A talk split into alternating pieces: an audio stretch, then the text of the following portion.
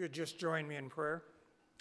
Father, we thank you for the words that you share and how those words bring us life. In Jesus' name, amen. So last week, the message, we addressed the question who is Jesus? And Robert pointed out about how the focus seems to change in Mark chapter 8. And now, as we're moving into Mark chapter 9, the focus changes again. And the focus is basically we have to start looking at what is our focus on. So I brought a little illustration, which can go up on the screen now. It's coming. There it is. So I'm going to ask you, and you don't have to answer out loud, what do you see? You should either see a senior citizen or a young lady. Okay? If you see the senior citizen, you'll see this is the nose and this is the mouth. If you see the young lady, you'll see this is the nose, her head turned, this is the hair with a fancy little plume. So your focus determines what you see. And as we start in Mark chapter 9, I want to read, because it's a short passage, really. Verses 2 through 13 is what we're going to address this morning. After six days, Jesus took Peter, James, and John with him, and then led them up to a high mountain where they were all alone. There he was transfigured before them. His clothes became dazzling white, whiter than anyone in the world could bleach them. And there appeared before them Elijah and Moses who were talking with Jesus. And Peter said to Jesus, Rabbi, it is good for us to be here. Let us put up three shelters one for you, one for Moses, and one for Elijah. He didn't know what to say. They were so frightened. Then the cloud appeared and enveloped them, and a voice came from the cloud This is my son, whom I love. Listen to him. And suddenly, when they looked around, they no longer saw anyone with them except Jesus. And as they were coming down the mountain, Jesus gave them orders not to tell anyone what they had seen until the Son of Man had been risen from the dead. And they kept themselves, the matter to themselves, discussing what does rising from the dead meant. And they asked him, Why did the teachers of the law say that Elijah must come first? And Jesus replied, To be sure, Elijah does come first and restores all things. Why then it is written that the Son of Man must suffer much and be rejected. But I tell you, Elijah has come, and they have done to him everything they wished, just as it is written about him. So, to give you a little background before this amazing experience on the mountain, Back in Mark chapter 8, Jesus had fed 4,000 people. This is an additional time. Earlier on, he had fed 5,000 people. And they ended up gathering up seven loaves of fish. And then, of course, the Pharisees, who like to follow Jesus around and harass him, give him this question. They say they want a sign from heaven. Now, seriously? I don't know what it's going to take. But now the focus shifts. Jesus starts talking about suffering and dying and rising from the dead. And as Robert shared last week, Peter didn't like that talk. That didn't correspond with his vision. That wasn't where his focus was as to what the actual glory of Christ was. And so he said, Never, Jesus, no way. And Jesus gave him a pretty good rebuke. He said, Get behind me, Satan. You have the things of man in mind, not the things of God. And that's the problem when our focus shifts to what we think God's glory should be. So, how do we keep it focused on Jesus and his actual glory? Well, God himself says this Then a cloud appeared and enveloped them, and a voice came from the cloud This is my son whom I love. Listen to him. And of course, listening has to be coupled with actions. James tells us that, James chapter 1, verse 22. It tells us, Do not be deceived by merely listening to God's word, do what it says. And that's what God is telling us. If we want to see what the actual glory is, if we want to experience Christ's actual glory, we have to change our focus to what we think it should be, to what it actually is. So, on my devotionals, I just finished my personal devotionals, I just finished the book of Leviticus. I'm so glad to be done with Leviticus. It's a, but in this book, in chapter 9, there's a situation where they're describing the, how the glory of God appears. And so Moses talks about all these different things that they're commanded to do so that the glory of the Lord will appear to you. That's in Leviticus 9, chapter 6.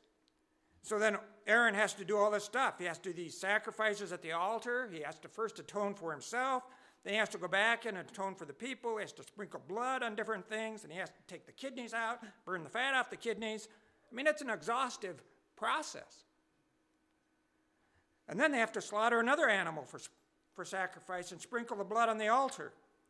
And then cut up the pieces of the animal they had, they had slaughtered.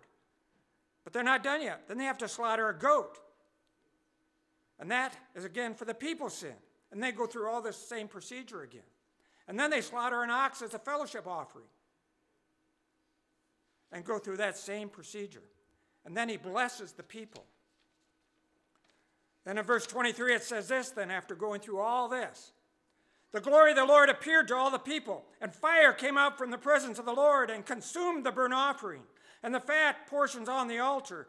And when all the people saw they shouted for joy and fell down and worshiped. So, if you remember the story of Elijah on the mountain, sort of little rabbit, that's when fire came down and consumed the altar when the, was the battle between the prophets of Baal and Elijah, the true prophet of God. Well, that wasn't the first time.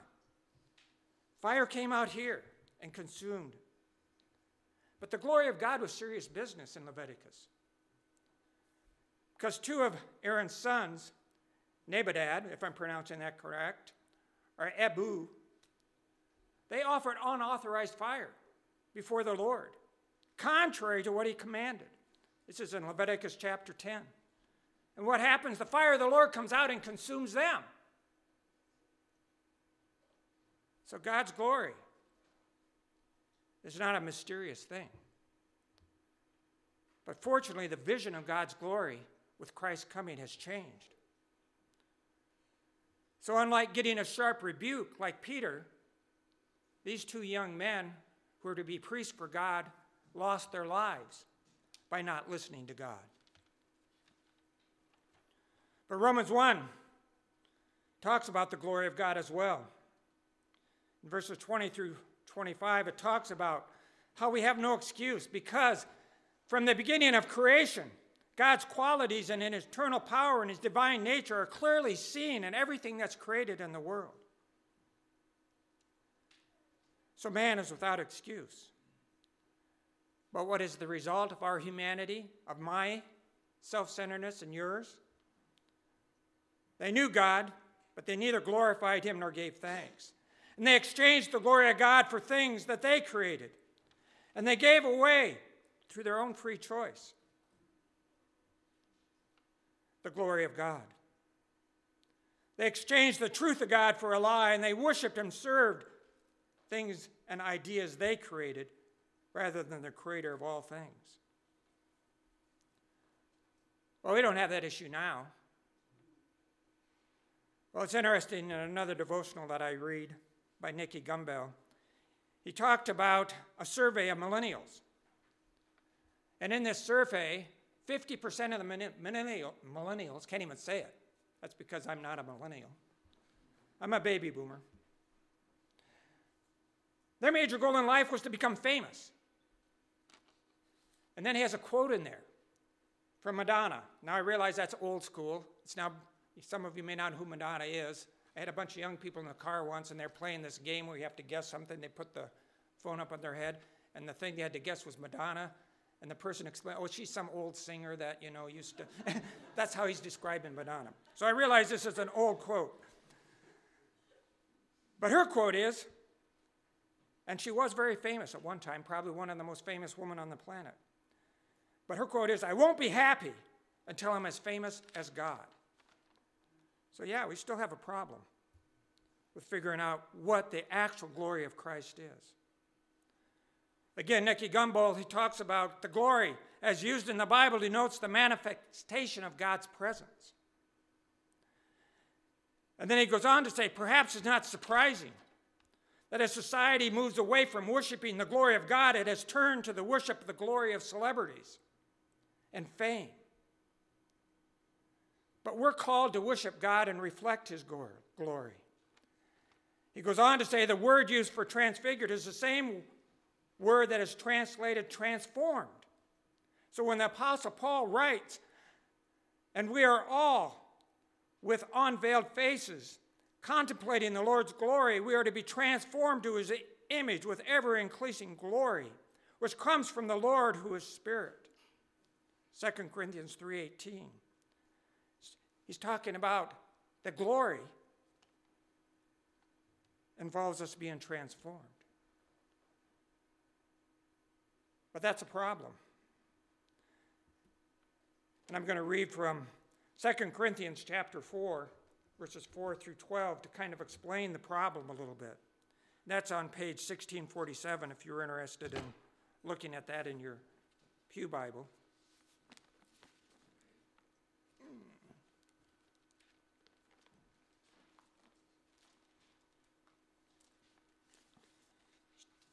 Starting at verse 4. The God of this age, of course, referring to Satan, has blinded the minds of unbelievers so they cannot see the light of the gospel of the glory of Christ, who is in the image of God. For we do not preach ourselves, but Jesus Christ is Lord, and ourselves as your servant for God's sakes. For God, who said, Let light shine out of the darkness, made his light shine in our hearts to give us the light of knowledge of the glory of God in the face of Christ. But here's the problem. But we have this treasure in jars of clay to show that this all surpassing power, power is from God and not from us. We are hard pressed on every side, but not crushed, perplexed, but not in despair, persecuted, but not abandoned, struck down, but not destroyed. Even though we're jars of clay, we have to look at just as Peter, James, and John had to look at. What does that really mean to experience the glory of God and to be in God's presence? The world's glory, celebrity status, luxury, and a wealthy lifestyle is not it. And one of my favorite books from Timothy Keller, it's not as well known as some of the others he wrote, it's called King's Cross he says this about God's glory. And the life of Jesus, suffering and glory are linked. Jesus' glory was of a different kind to that which the world expects then and now. In the first half of Mark, he called people to follow him, but now he's painting a more vivid picture of what that following entails. As he takes up a cross, we must do the same.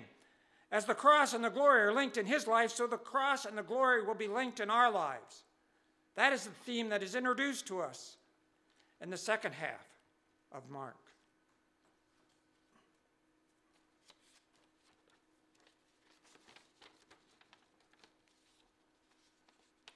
Then he goes on to explain how centuries prior to this event on this mountain where James, Peter, and John were able to see Christ speaking with Moses and Elijah, God came down to Mount Sinai in a cloud, and God's voice spoke to Moses out of that cloud. And wanted, Moses wanted to see God's glory, but God's glory was so powerful that that wasn't going to be possible. But he arranged for him to see the back of him. And even though he didn't get to see God's entire glory, Moses' face would be shining with a reflection of God. Now, this is what Timothy Keller writes. Now, centuries later, we're on top of another mountain. And there's glory again. The dazzling brightness makes Jesus' clothes whiter than anyone in the world could bleach them. And there, on the mountain, a voice out of a cloud. And even Moses makes an appearance. Is this Mount Sinai all over again? No, because there's a head snapping twist here. Moses had reflected the glory of God as the moon reflects the light of the sun. But Jesus produces the unsurpassable glory of God. It emanates from him. Jesus does not point to the glory of God as Elijah, Moses, and every other prophet has done. Jesus is the glory of God in human form.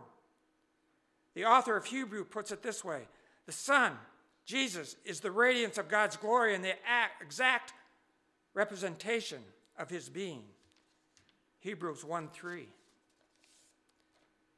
But again, we always like to gloss over certain things. And we forget about how suffering is linked to being part of God's plan and being in his presence.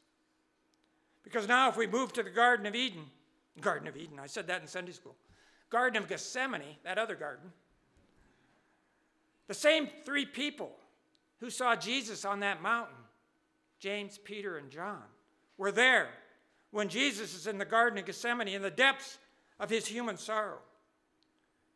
And he's praying to his Father. He's praying if there's another alternative. He'd like to have another alternative. But nevertheless, he's willing to do the Father's will, whatever the cost. Now, going back to the Garden of Eden, contrast there. There, Adam and Eve and us say, Not your way, Lord, but mine.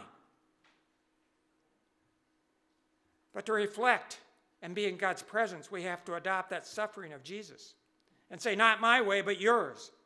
That was Jesus' prayer. And how do we do that? God Himself told us This is my Son, whom I love. Listen to Him. And James points out to us, and do what He says. Focusing on Christ's glory and reflecting that in our lives is a choice we make, choice by choice. And we can't do that in our own power because we have that treasure in jars of clay. We need the Holy Spirit. We need the Holy Spirit to empower us. We need to listen to Christ and understand that suffering is linked to his glory. Just like for us, suffering is going to be linked to us reflecting his glory. Then we can do what we're challenged to do in Philippians 1:27. Whatever happens,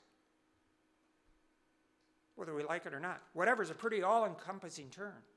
Whatever happens, conduct yourself in a manner worthy of the gospel of Christ. And that's a choice we have to make day by day, moment by moment if we want to truly experience God's glory and reflect that glory to those around us. If you join me in prayer. Father, we thank you for sharing our glory, your glory, not our glory. And Lord, help us to embrace that so that we can reflect it, so we won't chase after other things to try to conjure up the world's glory. Help us, Lord, to humbly listen to your Son and then do what he says. In Jesus' name, amen.